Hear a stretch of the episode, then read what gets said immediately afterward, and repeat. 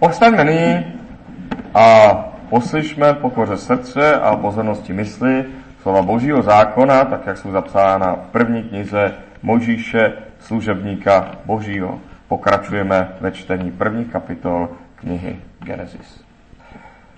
Poslyšme tedy ta slova. Když se lidé počali na zemi množit a rodili se jim dcery, viděli synové boští, jak půvabné jsou dcery lidské a brali si za ženy všechny, jichž se jim zachtělo. Hospodin však řekl, můj duch se nebude člověkem věčně zaneprazňovat. Vždyť je jen tělo. Ať je jeho dnů 120 let. Za něch dnů, když synové boští vcházeli k dcerám lidským a tím rodili, vznikaly na zemi zrůdy, ba ještě i potom. To jsou ti bohatýři dávno věku, mužové pověstní. I viděl hospodin, jak se na zemi rozmnožila zlovůle člověka a že každý výtvor jeho mysli i srdce je v každé chvíli jen zelí. Litoval, že na zemi učinil člověka a trápil se ve svém srdci. Řekl, člověka, kterého jsem stvořil, smetu z povrchu země. Člověka i zvířata, plazí nebeské ptactvo, neboť lituji, že jsem je učinil. Ale Noé našel u hospodina milost. Toto je rodopis Noel. Noé byl muž spravedlivý, bezúhonný ve svém pokolení. Noé chodil s Bohem. Amen. Tolik je slov Božího zákona. Posaďme se. Kdo jsou ti synové boží, jež počínání pak nakonec vede ke zkáze světa? Kdo jsou ti synové boží? Měli bychom to vědět, protože nám samým bylo mnohokrát v písmu řečeno, že my jsme děti Boží, tedy synové Boží. Skrze Krista totiž nad sebou nemáme nikoho jiného, komu bychom se zodpovídali, než Boha. Smysl tedy toho slova synové Boží se od počátku až do dnes nezměnil. Kdyby jsou to tedy ti, kdo nemají nad sebou nikoho jiného než Boha a k němu hledí. Kdyby snad někoho napadlo to, co občas napadlo dávné vykladače, některé, tak je třeba říct jasně, synové boží nejsou andělé. Nejsou to andělé, protože žádného anděla nikdy Bůh nenazval svým synem, jak víme i z epištoly židů. Anděle jsou navíc nehmotní, jsou to duchové, tedy nežení se a nevdávají. Podívejme se spíše, kdy syny boží zmiňuje Kristus Pán. Právě v svém kázání nahoře říká, blaze těm, kdo působí pokoj, neboť oni budou nazváni syny boží. Pokoj, tedy smíření mezi znesvářenými stranami, pokoj může působit jenom ten, kdo nemá ve sporu osobní zájem. Ten, kdo říká lidem pravdu, padni komu padni, kdo ji dovede vystihnout. Pokoj mezi znesvázenými přichází v tu chvíli, když si obě strany řeknou, to je fér, to je pravda, řekl o mně pravdu. Takový rozhodčí a soudci jsou tedy někdy v písmu nazýváni synové boží, ostatně jako v tom žalmu, který jsme slyšeli na začátku. Nejenom, že takový smírce, smírčí soudce musí říkat pravdu o obou stranách, i bolestnou pravdu. To je jenom jedna věc musí být také skutečně uznáván a vážen. Si na první pohled musí být vážený u lidí, protože jinak by k němu vůbec lidé nešli, aby je rozsoudil. Musí mít vážnost mezi lidmi. A nejenom, že musí být vážený, musí mít také moc svůj rozsudek prosadit, případně vynutit. Musí to být člověk schopný prosadit svou vůli. Kdo je natolik nezávislý, kdo vzbuzuje takový respekt, kdo má prosadit, co řekne, kde někoho takového, koho by se tohle všechno našlo, najdeme. A přece se nakonec takové, takový lidé vždy mezi námi najdou. Nakonec se vždy vyskytnou, když je jich potřeba. Zvláště tam, kde nejsou žádné psané zákony, jak věci rozhodnout. Takového soudce, na kterého všichni hledí, najdeme třeba už ve skupině mladých lidí někoho, na koho se všichni ohlížejí, co on si o tom myslí, protože netouží nechat své spory řešit nějakou dospělou autoritou. Takového rozhodčího, smírčího soudce najdeme třeba v partě dělníků, která nebude přece všechno řešit se šéfem. U vojáků vždy nakonec najdeme někoho takového mezi mužstvem, protože přeci, aby věci neřešil důstojník. Přistěhovalecké čtvrti, kde lidé nevěří úřadům ani domovskému národu, chodí řešit své spory za někým takovým sousedství, za někým takovým váženým. Sám se tam jaksi objeví takovýto smírčí soudce. A konec konců třeba i když jde větší skupina turistů na výlet po horách, když se rozhodnou 20 lidí Čechách, že vyrazí na výlet do Karpat, tak takový smírčí soudce se objeví i mezi nimi. Někdo, na koho v kritických, nejasných chvílích se lidé ohlížejí, co on k tomu vlastně řekne.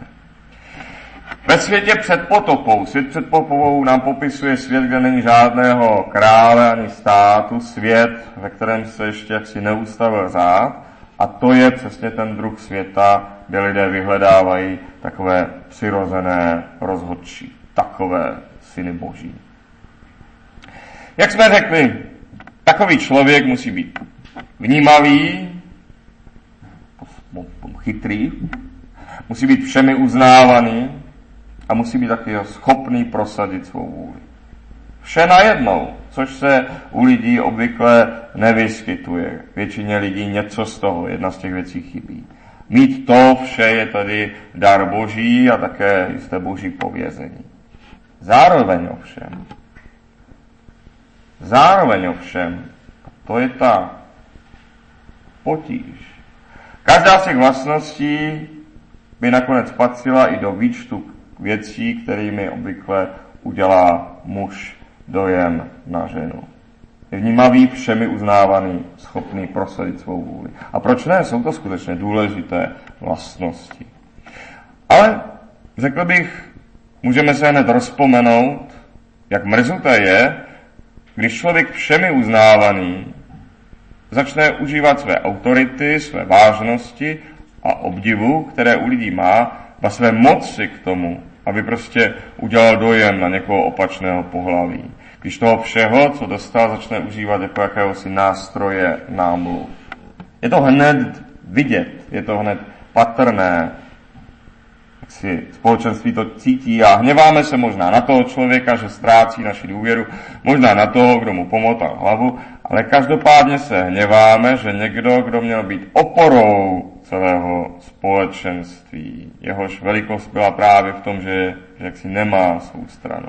Ten, kdo měl být útočištěm pro všechny, náhle sleduje zcela průhledný osobní záměr. Je to patrné, zdadil důvěru, kterou do něj lidé vložili. Nejnápadněji si zcela vlastně zhomotněné je to, o čem mluví dnešní čtení, v různých společenstvích, které zneužívají božího jména ve prospěch osobních cílů, tedy v různých sektách. Tam se to obvykle vyvrbí tak, že nebo tam to obvykle začíná tak, jejich vůdce nemývá pověření od žádného biskupa, od nějaké rady starších, od rady duchovních, ale je to podobně takový neformální vůdce vlastního kouzla, je to někdo takový jako ten, kdo vede partu po horách. A většinou to bývá tak, většinou to končí tak, že je nakonec obklopen spoustu obdivuplných žen, kteří k němu zlížejí a jejich muži jsou vůdcem jaksi zatlačeni někam do pozadí a držení při zemi. Vypadá to jako jeden kohout na smetišti. A to proto, že láska k Bohu zde byla zaměněna za lásku k člověku. To je ten hřích, který vedl k potopě. To je ten hřích, který zničil ten starý svět. Že láska k Bohu zde byla zaměněna za lásku k člověku. Byla smíšena láska k Bohu s láskou k člověku. V tomto případě k vůdci. Obdobný obrázek, jak jsme zde nastínili, však běžně spatříme i ve světském prostředí, stále častěji v našem čase. A sice jeden úspěšný muž, uháněný velkým množstvím žen, ztrácejících pomalu důstojnost a dodejme mládí. A proti tomu někde stranou stojící množství svobodných či rozvedených mužů, zatlačených do soukromí a samoty, plný v hořkosti, ale co ještě spíše hněvu. tak čím dál tím více vypadají zejména velká města, velké metropole našeho světa, velmi často skýtají tento obrázek a i pohané to vidí. A důvod je vlastně pořád stejný, že láska k Bohu byla zaměněna za lásku člověku, že láska k Bohu nahradila, nebo že láska k člověku nahradila lásku k Bohu. Ve světském prostředí se to tak v podstatě říká otevřeně. Nevěřící svět skutečně hlásá, že milostná láska je v podstatě smyslem života, to nejkrásnější život, v životě, protože Boha není. Každý má podle tohoto současného náboženství tedy právo na lásku a je to logické, je to vlastně logicky postaveno. Skutečně, kdo by se odvážil lidem upírat právo na lásku, právo na to, aby šli za hlasem svého srdce, když nic, ničeho lepšího v životě není, když nic dalšího není. Pokud není spravedlnosti, pokud není jediné pravdy, a to je to, co náš svět hlásá, pokud není Boha, což nepřímo hlásá, pak ano. Tento hlasný názor, sice, že jak si, kdo by se odvážil bránit lidem, aby šli za hlasem svého srdce, kdo by chtěl lidem upřít právo na lásku. Tento hlas se často dovolává přirozenosti člověka. Vždyť je to přece zjevné.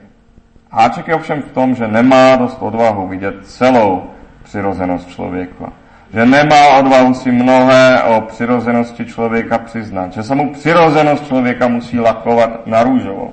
Ale když se podíváme na to, jaká je skutečnost, je třeba říct si toto. Pro muže nemá-li v životě další ohledy, znamená právo na lásku, právo na to jít si za hlasem svého srdce. Právo na lásku pro něj znamená právo na lásku s více ženami, s co nejvíce ženami. Tak to prostě je. Není to tím, že by mu to nakukali kamarádi, nebo by si to přečetl v nějaké závadné knize, nebo že by ho k tomu dotlačila kultura.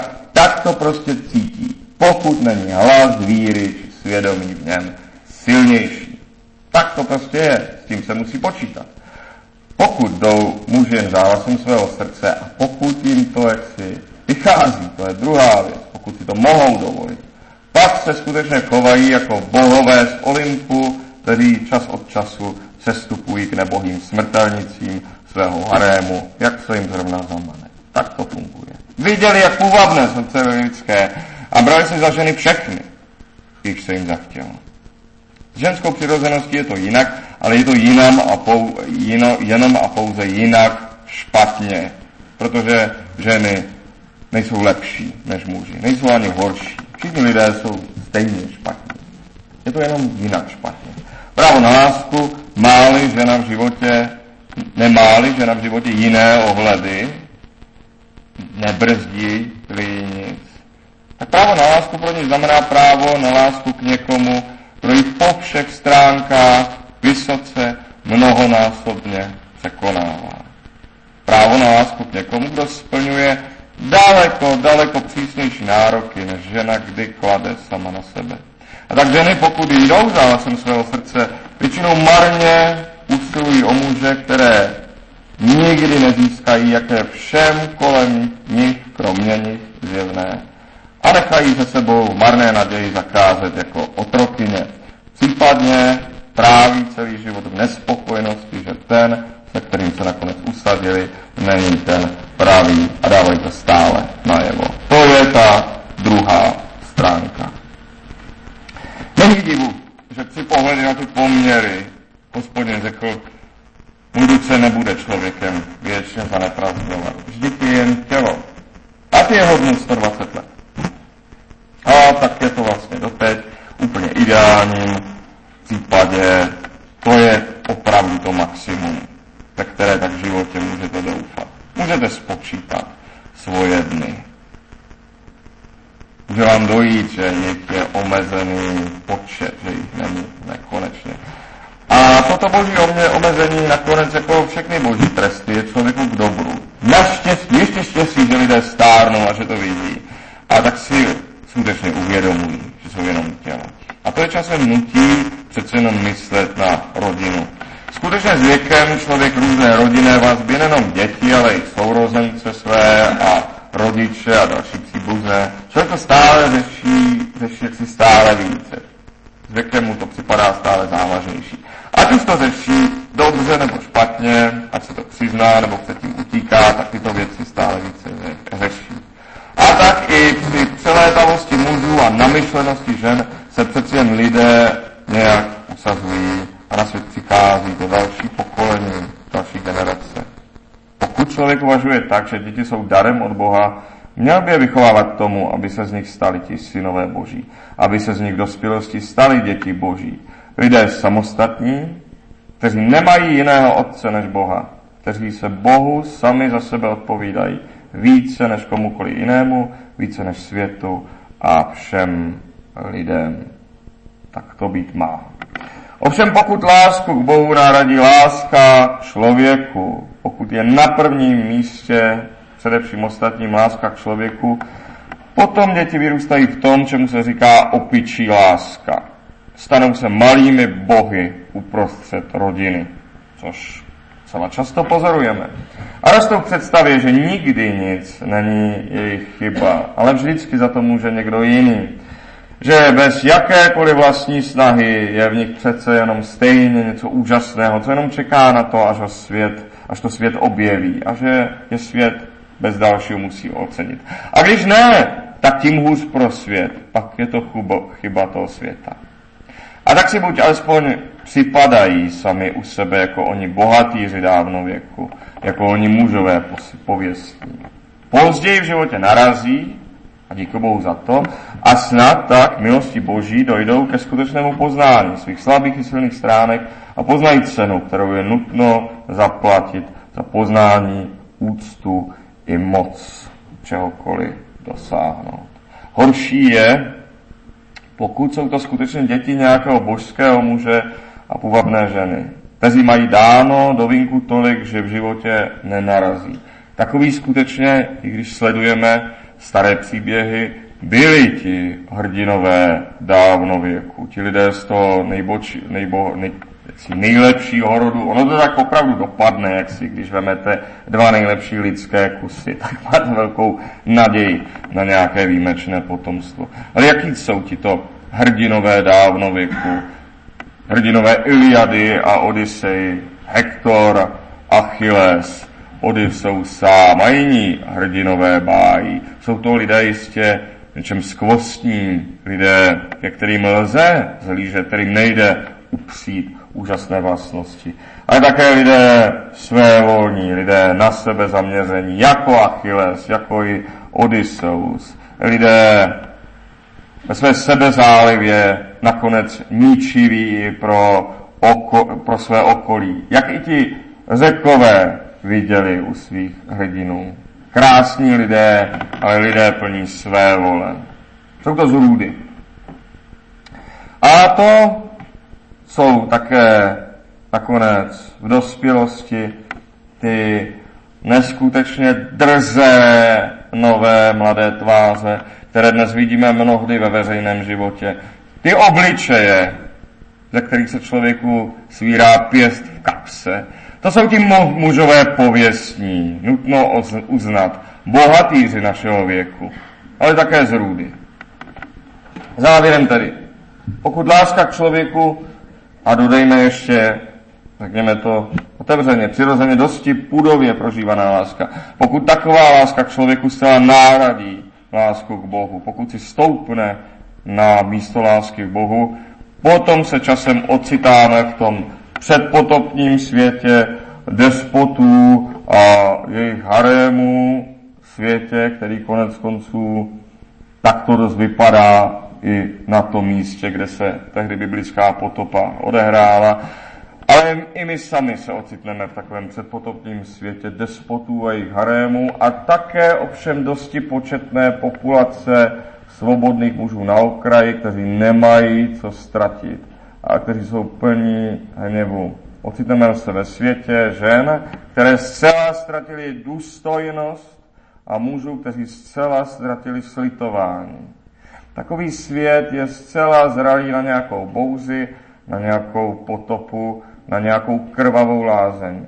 Jen pokud láska k Bohu předchází lásce k člověku. Jen pokud láska k Bohu stojí výše než láska k člověku, pak dávají smysl takové věci jako důstojnost, čest, věrnost, pokora, spravedlnost a slitování. To jsou věci, které Bůh oceňuje. Úspěšným námluvám žádnou z těchto vlastností naprosto nepotřebujete. Naprosto ne. Možná vám ještě budou trochu spíše svazovat ruce. To jsou věci důležité jenom tehdy, pokud jako Noé chodíte před Bohem, pokud jste lidé spravedliví, bezúhoní ve svém pokolení. Amen. Amen.